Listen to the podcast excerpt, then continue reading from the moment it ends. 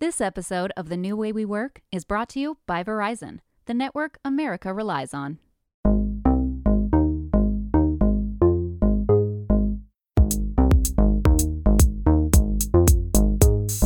Hi, listeners, it's Kate, and I'm back with another one of our greatest hits.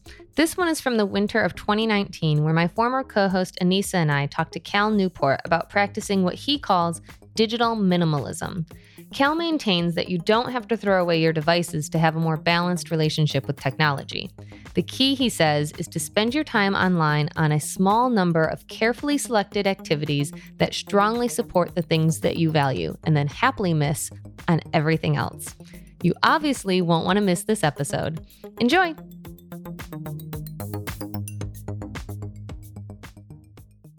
All right, so for this episode, we are not in the same room. Anisa's still stuck in New Zealand, but we're still having our conversation about digital detox and disconnecting. Indeed. And it is 4:22 a.m. in New Zealand. so I'll do my best to stay awake. Okay. It's a very interesting topic, so you can you can stay awake for this one. Yes, definitely. So we should start with, you know, the thing that we've mentioned a few times in the past episode. But Kay, you do not have a smartphone. Yes, I do not have a smartphone. In fact, I never have. I'm still using the same flip phone that I got over 13 years ago. Of course, I'm acutely aware of how strange this is, not only in general, only about 30% of Americans don't own a smartphone, but even more so in my demographic of a middle class, college educated, 30 something working mom living in a big city. The numbers for that demographic, it's like 7% or less of people who don't have a smartphone. And that doesn't even account for the fact that I'm an editor of a website that's dedicated in part to technology. Maybe I'm the only person in a position like mine that doesn't have a smartphone. I mean, there are a few examples of successful people who don't have smartphones. Like Warren Buffett supposedly still uses a flip phone. Yeah, and me and Warren Buffett are totally in the same category, obviously. Um, Obviously. Yeah, t- clearly. You're on your way to being the richest woman in the world. Yeah, you think Warren Buffett and then you think Kate Davis. Yes. hand in hand. But yeah, I think um, it does go to show, though. I mean, okay, Warren Buffett and I are not in the same category, but it does go to show that it is possible to do your job effectively without being constantly connected. I've written a couple of times about my decision not to have a smartphone. You can find those articles in the show notes for this episode. And those are actually among the most popular articles I've ever written in my entire career. In fact, people regularly write me to ask me if I still don't have a smartphone and they want advice on how they can give their phones up too. And there has been some recent data that actually shows that smartphone sales are declining. Yeah, and digital detoxes have been growing in popularity for years, but most people probably still aren't ready to trade in their iPhones for a flip phone. Yeah, probably not. And I know that it's not for everybody. I'm well aware of it, but surely there is some middle ground between full on digital detoxing, giving it all up, and the way that many people seem to live their lives where their devices are like part of their bodies. Welcome to Secrets of the Most Productive People, a productivity podcast where we try to figure out how to work smarter instead of harder and dissect exactly how to get it all done. I'm Fast Company Assistant Editor Anisa Purbasari Horton. And I'm Fast Company Deputy Editor Kate Davis. In this episode, we are going to answer the question How can we disconnect and manage digital distraction? Before we go any further, I think I should explain a little bit more about my life without a smartphone because people are always baffled by it. And also because I think there are some elements to it that anyone who is getting burned out on constant connectivity can use. So, one of the questions that people ask the most is how do you get your work done? Or how do you do your job? Which I think is really a strange question because I'm online all day at work and I take my laptop home nearly every night. My work is quite literally the internet. Um, but I don't need to do my job when I'm on the train or walking down the sidewalk or out with my friends or family. If something is crazy urgent, my colleagues have my cell phone number, but really very few things are that urgent, even in our line of work. And I have a feeling that it's the same for most jobs in most industries. Oh, definitely. I'm sure there are jobs these days that require a smartphone, but I think you're right in that people feel what's often a self inflicted need to be constantly available, or that they're somehow viewed that they won't be dedicated to their jobs if they're not always available or if they don't respond immediately. Like before I was in journalism, I was in a client facing profession and I definitely put a lot of pressure on myself to be reachable at all times. But I don't, necessarily know if that was, you know, necessary. It's just I felt like I had to.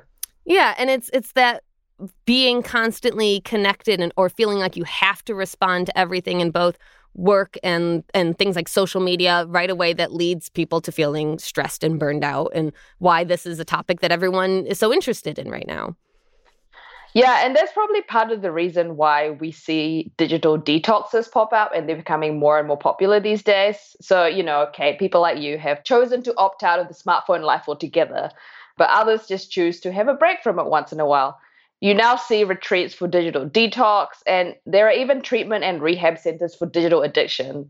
You also see a lot more vacation places that actually advertise the fact that you can't get an internet connection or a phone reception, which is really crazy because, you know, not so long ago, that was probably just the norm. Yeah, it's like we have really bad Wi-Fi as a selling point. I know, yeah. right? yeah, and it's like, well, there's some approaches to digital detoxing that do end up teaching participants like ways to use their devices in a smarter way. I think a lot of time people will try a digital detox and maybe they enjoy it or they see some benefits of it, but over time they revert back to their old habits because it's kind of like a cold turkey sort of a situation it doesn't really take. And it's interesting that you mentioned like rehab centers because in a lot of the ways that we talk about our use of all things digital from computers to smartphones is with the language of addiction. And I've spoken to several experts about this, and uh, most of them are hesitant to categorize our use of screens in the same way as addiction to substances like drugs and alcohol. But the idea that you have to detox from something is strikingly similar. And if you make that comparison, then it makes sense that so many people end up with the kind of all or nothing approach. Yeah, and a lifestyle of completely abstaining from the internet or from digital devices isn't possible for pretty much anyone. And there are probably very few jobs or lifestyles where someone could truly disconnect from digital life. Yeah, it's exactly. And I know it may sound like I'm an extreme case because I don't have a smartphone, but I'm still very much connected. Like I said, I'm on Slack all day. And of course, there are great things online, like this podcast. But I think that it's a more useful way to view our devices and the internet in general in the same way that we view, say, food. If you realize that you are overeating, you you can't give up food completely. That's not realistic. You need it to live. So instead, you figure out a sensible diet and you stick to it. And if you're successful, that becomes part of your lifestyle. Yeah, food is a really good way of putting it because if you think about, you know, the way that people view food, and the way that we should consume food. Anything in excess is usually not great for you. And I think that this is a good place for this episode. You might want to write this down segment. So press pause and get your pen ready. How you can cut back on your digital diet without giving up all your devices. Number one, schedule your internet and email use. Rather than answering every buzz or beep the second you hear it, set certain times to check your email, your social media, etc. Train yourself to overcome this Pavlovian response. Try waiting five minutes after a buzz or beep or ding to reach for your device. Then increase it to 10 minutes and then 15 minutes and so on. Number two, develop a ranking system for your emails. So sort your emails into categories like important and urgent, important but not urgent, and neither urgent nor important. So this ranking system ensures that your brain is not overburdened with unnecessary or irrelevant information. Number three, give yourself clear online hours. The root of the problem with information overload is that some kind of device is usually always within reach, but that doesn't mean that you have to use them every waking hour. So set an alarm when you'll shut down every night, ideally at least an hour before bed, so you can uh, have some time to decompress and not have that intrusive blue light. And on that note, I think that this is a great place to introduce our guest for today. So, Kate had the opportunity to talk to Cal Newport, an associate professor of computer science at Georgetown University and author of several best selling books such as So Good They Can't Ignore You, Why Skills Trump Passion in the Quest for Work You Love, and Deep Work Rules for Focused Success in a Distracted World. His new book, titled Digital Minimalism Choosing a Focused Life in a Noisy World, came out this month and is a deep dive into what we're covering today. This episode of The New Way We Work is brought to you by Verizon. the network you can rely on for your phone and for your home internet. Find the plan that's right for you at verizon.com. Hi, Cal. Thanks for joining me. I'm so excited to talk about this. Of course. Thank you. I was reading your book on the way in on the subway, and this is like a topic people are so passionate about. So I think this is going to be really interesting. Oh, excellent. I love it. And I assume you were telling people on the subway about it the whole way. Well, I was reading it very, like, obviously when all the people around me were scrolling on their smartphones. So it was like a more subliminal message, I think I was sending. A lot of self satisfied nodding. when I should hold my flip phone in one hand and your book in the other and just look at everybody on the train. Yeah, exactly. Yeah. And stare them down. Yeah, yeah. yeah. I love it. Thank you for joining us. Um, let's get right into talking about digital minimalism. Can you talk about your personal approach to technology? I have uh, in my digital life, right? No social media. Uh, I do have a smartphone, though it's old, uh, which I I use, but not that often. I blog though, so this is something I really like. I've been blogging since 2007, so I'm sort of an old timer, but I love that technology. So I've been blogging for over a decade and sort of have a big audience on that website. And beyond that, I don't really web surf. Uh, I, I, don't entertain myself that much using the internet. So I exist not in a non-digital type of space, but not in a completely digital engaged space. I, I'm sort of around the boundaries where I have certain areas where I uh, have deep incursions and otherwise tend to avoid it. So that's interesting that you said you don't web surf because it's kind of, I mean, I do it.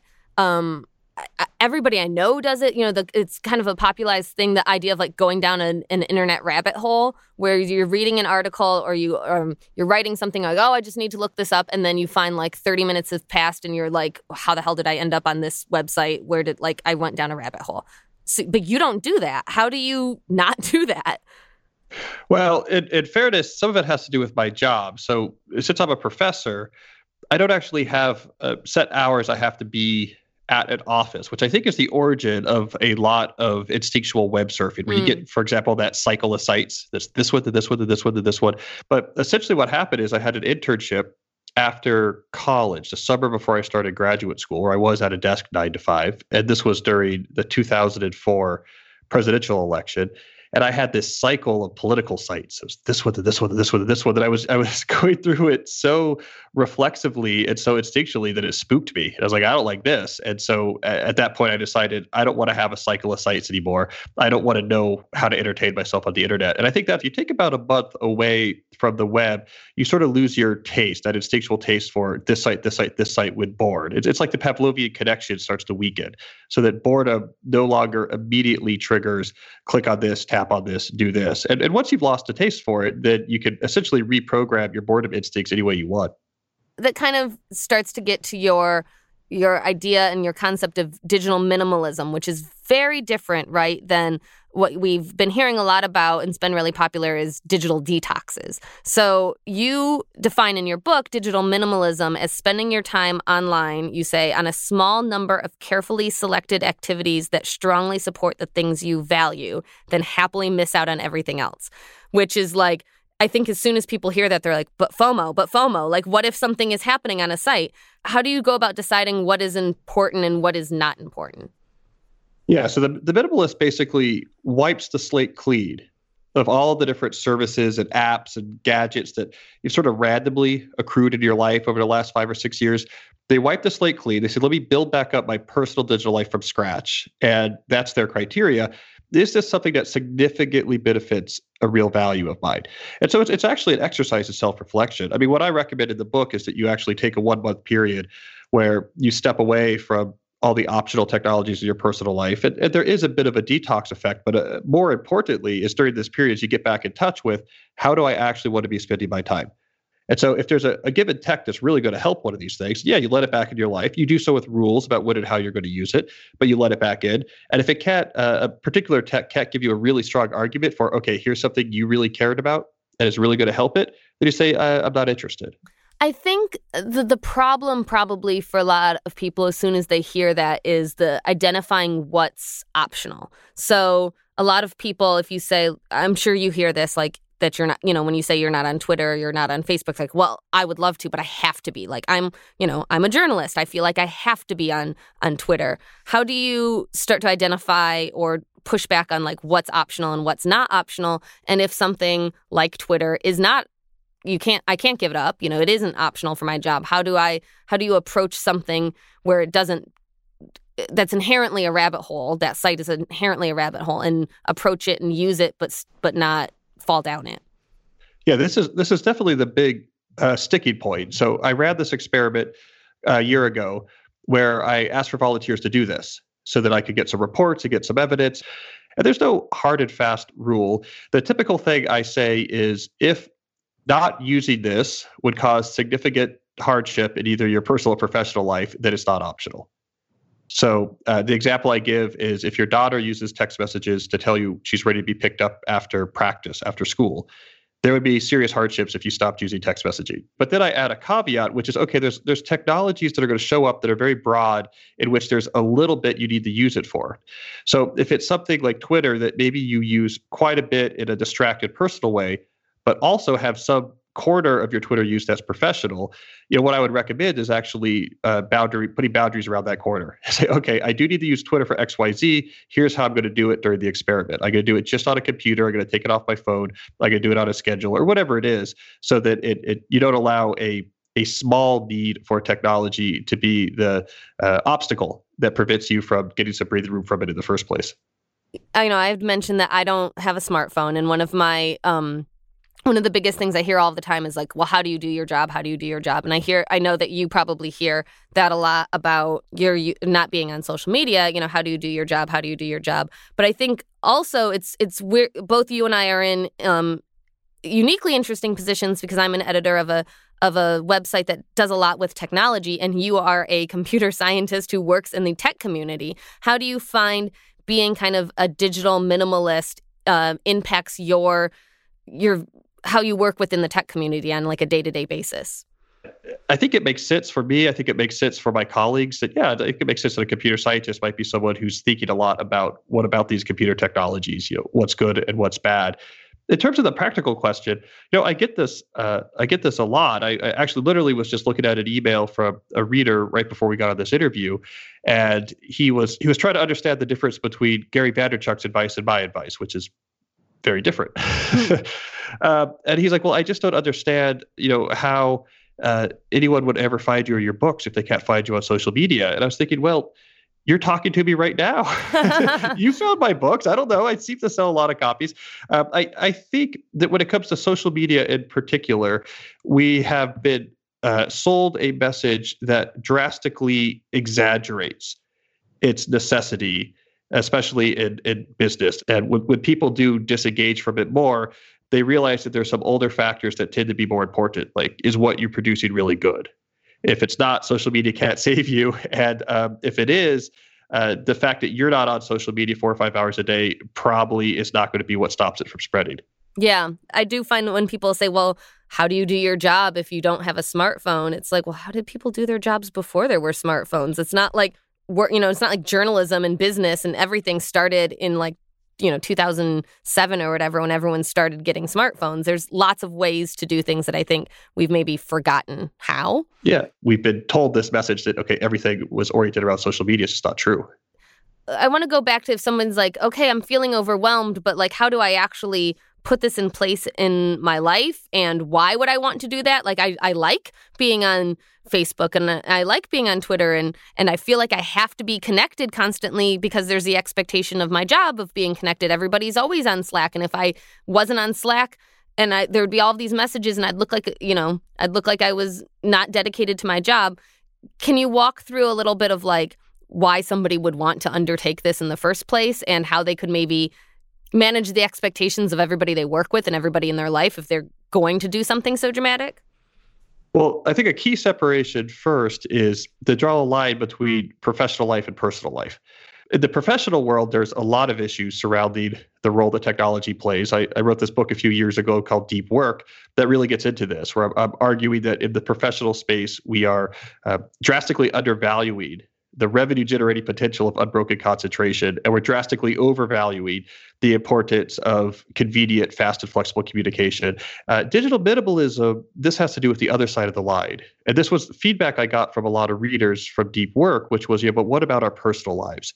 And the issues are different. Your boss is not going to allow you to stop using Slack because of this book. That's that's another book. But when you're thinking about your personal life, if you feel like I'm using this more than I know is useful and more than I know is healthy, that's the sweet spot that digital minimalism is for. Uh, and because something has shifted, and I think this is now an issue. So outside of work, that relationship is broken with our tools is there a way within work because because work has bled so much into our personal lives and the expectation of always being um being available is there a way to to do that with work though too to to like uh help change the culture of of expectations with work and connectivity well, an, interesting thing about that question is uh, the feedback I get a lot from people, especially at the C suite and above, is everyone feels like the constant communication this is necessary. And the only reason why it's burning people out and not making us more productive is because we don't have the norms just right. And I actually have a more radical stance on this. I think it's the issue is not that our norms are slightly off. It's the workflow, the underlying workflow that we've adopted in the knowledge sector that is profoundly broken. Uh, as if we're just a group of people sitting around the campfire, just in an ad hoc, unstructured way. Let's just keep talking and we'll figure things out. Our uh, bet that this was going to be the way to leverage technology to, to get huge productivity, I think has been a substantial failure. I think we have to rethink from the ground up how we conceive of the right way to structure work. So what can somebody, an individual who's listening or who's or who's reading your book and they they're like, "Yeah, I'm on board. I want to, you know, not feel as stressed out and connected to my phone and and all of that all of the time, but this whole like digital declutter, like digital minimalism sounds really overwhelming. Like I don't know where to begin. Like what are kind of three strategies that they can start with? Uh, a couple things would be useful. The more you could get these things off of your phone, uh, and, and, dethrone your phone from this constant companion model of something that's constantly feeding you information and, and, grabbing your attention and change it back to just an object you use occasionally to do specific things. That's good. And two, the more you can have rules about how and when around technology you have to use, you're really going to shift the ROI much more in your favor because it reduced the cost quite a bit while maintaining the benefits you need. That makes I totally agree with you, and it sounds like you're making a kind of almost trying to make people's smartphones into dumb phones. Well, or just the original vision for smartphones. I mean, this was Steve Jobs' original vision for the iPhone was I want to take some things that people already really love to do, which is making phones uh, calls and listening to music, and I want to make that experience even more beautiful. That's like classic minimalism. You take things people really value and you try to pump up the value they get out of it. This notion that the phone is a constant companion that was not at all in the original vision for the consumer facing smartphones. This notion that you need to be looking at this thing all day, I think that would have completely baffled 2007 Steve Jobs. It is kind of dumbing down your smartphone, but I like to think it's more like making it aesthetically more pleasing. It's it's minimizing your smartphone back to the original vision of what it should be doing in your life. That's so great. I don't think I think that a lot of people have forgotten that or maybe never knew that the and that makes sense. Like the smartphone originally was like look you can you don't need a separate camera and a separate iPod and a separate phone. We put them all in together and here's one thing that's useful for this. And now it's just become it's my way to like scroll Instagram when I'm standing in line yeah, that's the invented thing. Uh, and the shift was subtle between it, uh, but that's not what a smartphone has to be. And in fact, that's actually a very arbitrary version for what smartphones have to be. You don't have to be looking at these things all day. That's actually kind of weird. Yeah, that's a great way to look at it. And I think maybe, hopefully, another approach, if if nothing else, that will help people um, take back their own their own time kind of? It's like this is like you said it's if it's not to benefit you who is it to benefit you know and, and that's a good way to think about it. Um, i think that's actually all the questions i have. Thank you so much. This is i could honestly talk about this all day um, but i think this is really interesting. Thank you. Well thanks. I enjoyed it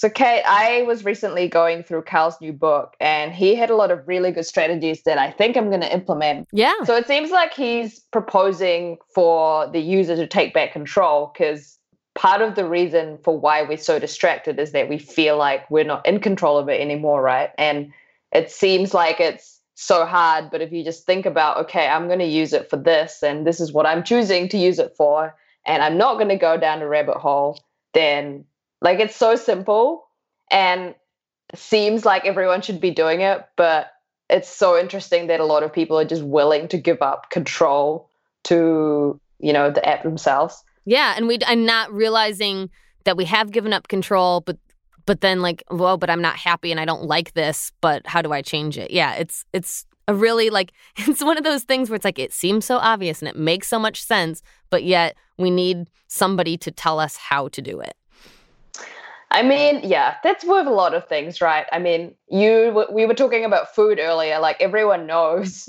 if you need to, you know, if you need to lose weight, there's a simple formula for it. Mm-hmm. But there's a reason why there's so many books and yeah, all these different diets is because people just need someone else to tell them. Yeah, and I think I think this approach does make a lot more sense than that like extreme, you know, in the same way like we were talking about, like an extreme like crash diet isn't going to work. I don't think necessarily for most people long term and extreme digital detox giving it all up will work. I think the using things more mindfully is the thing that works. And again, that seems so obvious, but it's so hard to, yeah. to put in practice.